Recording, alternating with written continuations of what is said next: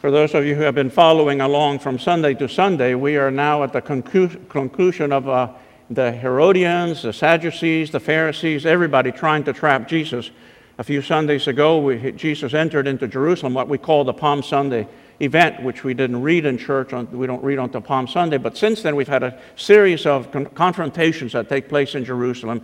And all of the confrontations are by the authorities of that day, whether they're the Sadducees, the Pharisees, the Herodians, whoever the authorities were, they were always confronting Jesus and asking him questions, trying to trip him up, trying to show to the people who were his followers that he really wasn't the one he claimed to be. And then we get to the final question. This is the final question that they're going to ask Jesus. After this one, as Matthew tells us, uh, no other questions are going to be asked of Jesus. And so the Sadducees come to him, and the lawyer comes and representing the Sadducees asks him the question, which is the greatest commandment? Which, which one of all the commandments is the greatest commandment? Now remember, there are 613 commandments in the, what we call Hebrew Scripture, the Old Testament. 613 commandments. How do you pick from 613? If you pick one out of the 613, the other 612, uh, uh, those who value the other 612 then are insulted. And so they're laying a trap for him. And then Jesus responds with the commandment that we give today, with the ones that we've read today. You shall love the Lord God with all your heart, with all your mind, and with all your soul.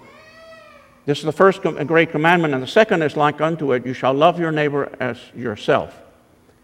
Really, what he's doing is encapsulating the first Ten Commandments, what we call the Ten Commandments, the Decalogue. The first five commandments in the Decalogue are about our relationship with God. The second five commandments are our relationship with our neighbor, our relationship in community. And he encapsulates both of them by saying this You shall love the Lord God with all your heart, with all your soul, with all your mind. And the second commandment is to love your neighbor as yourself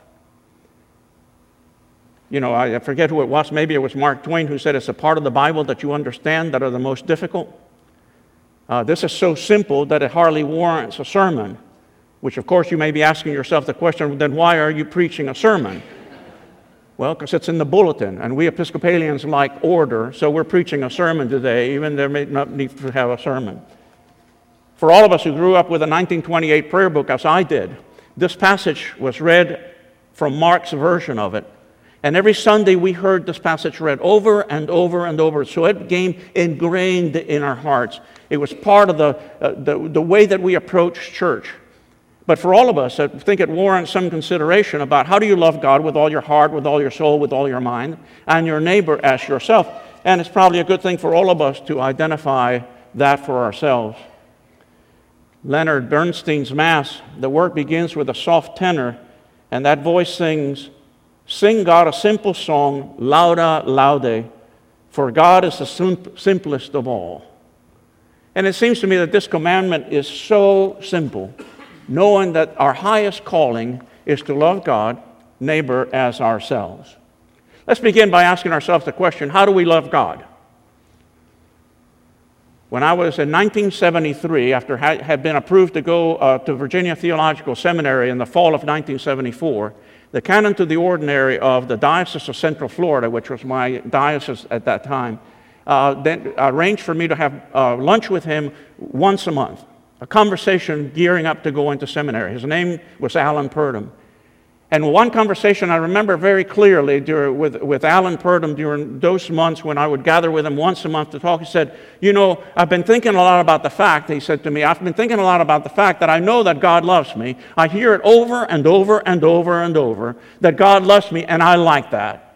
And you like it, and I like it, and we understand it, and we value it. And it's one of the reasons why we gather in church, to be reminded of that. God loves us. And we're reminded that God loves us because when God loves us, we know that God gives us worth. You don't have to prove your worth to the world, God's already given you worth.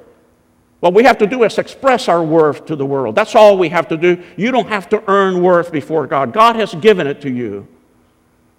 And so we like that. God loves us. And then he said, what really captured my, uh, my mind and one with which I have been wrestling all these years later, and that is, uh, do you have the ability to say, I love God?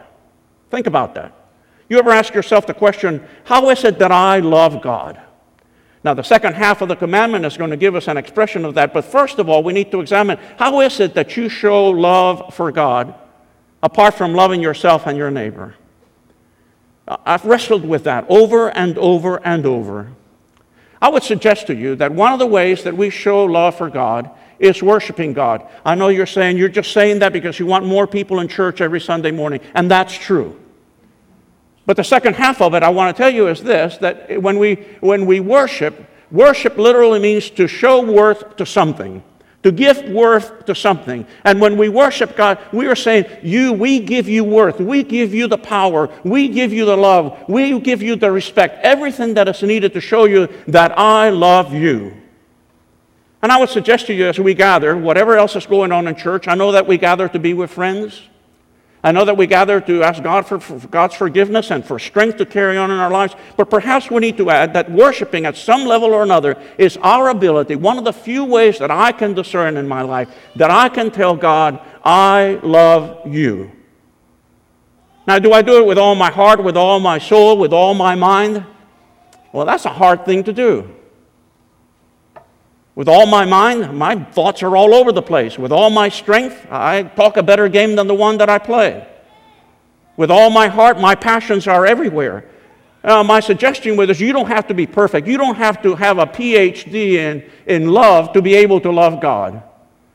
I think what God calls for us is to love God as best as we can and express it as fully as we can. And that worship, from my perspective, and I offer this for your consideration, may be one of the ways that we are able to do that. Do you love God? Can you say that? I love God? Seems hard to do, but that's the invitation for ourselves. Loving God is not impossible. Only God asks us to keep trying to learn how we can express it. Then we move to the second half of it, and it says to love your neighbor as yourself. Let's begin with yourself. Charity begins at home. Peace and clarity begin at home. I know that I'm skating on some thin ice when we start talking about loving yourself. Usually, when you start loving yourself, you end up uh, in some form of narcissism. And you and I both know how that, uh, how that movie plays out. It's not a good movie. But I think we need to figure out how we show respect for ourselves, don't you think? How we love ourselves. Uh, for those of you who are my vintage, in the 1970s, uh, Harper's Magazine, and I'll never forget it, had a magazine. The cover of it was called The New Narcissism, and I'll never forget that magazine and reading it. And what it did was to encourage everybody in America to consider themselves the center of the world and that everything in the world rotated about them, and all you had to do was to pay attention to the self to be sure that the self was satisfied, to be sure that the self was the center of everything. And everything in our lives then was conditioned around that thought, that new narcissism, what the Harper's Magazine called the new narcissism, how you became the most important thing, how you became the center of the world. I've always joked that all the commercials were geared towards that, you know. There was one commercial I'll never forget. There was an RC Cola, which doesn't exist anymore, I don't think, but it went something like this Me and my RC, me and my RC, what's good for other folks ain't good enough for me. So, presumably, that RC Cola, you were the only one that was worth of drinking that RC Cola, which is not a very good advertisement and probably why they're out of business. Not enough consumers. And the second one was the promise to turn your everyday shower with that Water Pik massager. Remember that when they were selling those things? Into an every day, every day was supposed to be an ego boosting, sensual surprise party when you took a shower. And we bought into it and we lived it. And it turned out being that we uh, translated love of self into narcissism, love of self into you being the center of the world. I would like to suggest to you that perhaps there's another way to look at that. And that may be that the best way that we can express love of ourselves is to show self respect.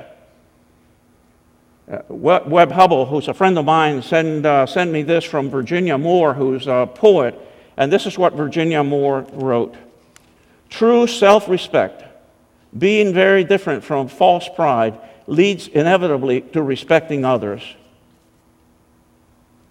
I can tell you this if you don't have any self respect, you'll hate yourself. And if we hate ourselves, we can never love others. For love is the gift of oneself. And how can you make a gift of yourself when you hate yourself? And the precondition, of course, is that we don't get so focused on ourselves that we become one of those small packages, a person who's all wrapped up in himself or herself, and boastfulness, always reflecting insecurity. So it seems to me that we begin with a, an examination of the self. And how do you respect yourself? Self respect. Because only then are we able to share that love of God with others. And then we move to the second half of that commandment to love neighbor as ourselves, to love neighbor as ourselves. The question is not who is my neighbor, the question is are you a good neighbor? All of us have problems with neighbors. Over in our household, we rake up the leaves, and somebody else doesn't rake up the leaves. All the leaves up in front, end up in our front yard. Now, I have to tell you this there's a difference between loving a neighbor and liking a neighbor. There are plenty of people I don't like. I don't like rude waitresses, and I don't like rude waiters. I don't like people when you make the phone call and they give you the answers to everything that are not very helpful. I don't like those kinds of folks. There's a play written by John Paul Sartre called No Exit.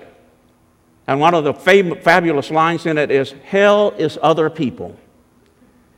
And too much of our lives, we live it thinking that hell is other people. And this is a countercultural statement of the, of the gospel for us. Heaven is other people. Relationship with other people is what we're called to have. People are not hell, they are heaven. They're an expression of heaven, and we're invited to see how we can be the neighbor to those. Not who is my neighbor, but who can be a neighbor? Or can I be the neighbor? I suggest to you that there are various expressions of love in our lives. I've told you this a hundred times, I'll say it to you the hundred and first time.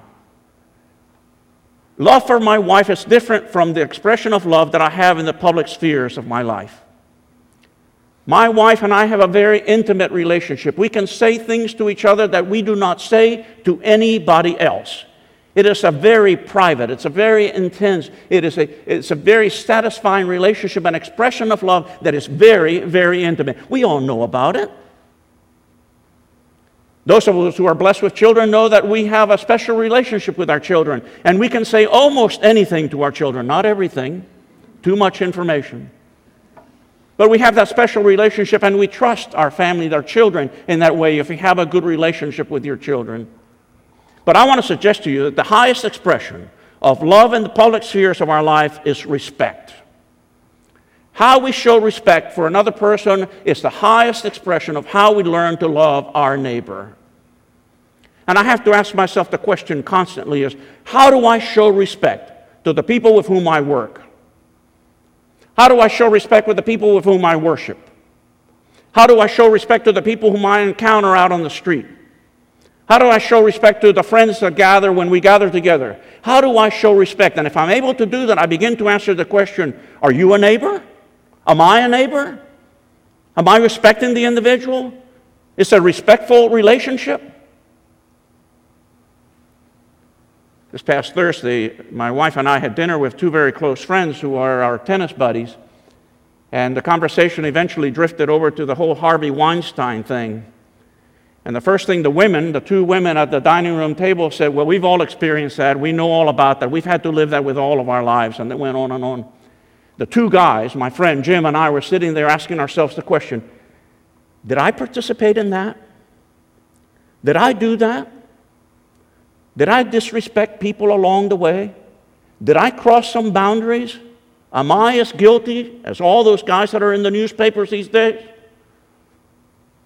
Back in the 1990s, you know, we had the Million Mar- Man March here in Washington, D.C. You remember that?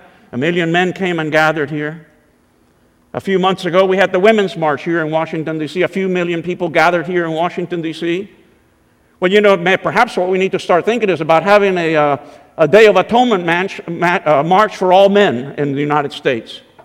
Because at some level or another, all of us have participated in it. All of us, at some level or other, know that we have some power over other people just by the nature of our sexuality. And I think all of us, regardless of our age, have to acknowledge that. And that if we want to move forward in our lives, we need to learn how to respect other people, how not to cross those boundaries when no one has invited us to cross those boundaries. to love God with all my heart, with all my soul, with all my mind. That's the first and great commandment. The second is like unto it you shall love your neighbor as yourself. It's so simple, but so true. And the rest, I think, is commentary.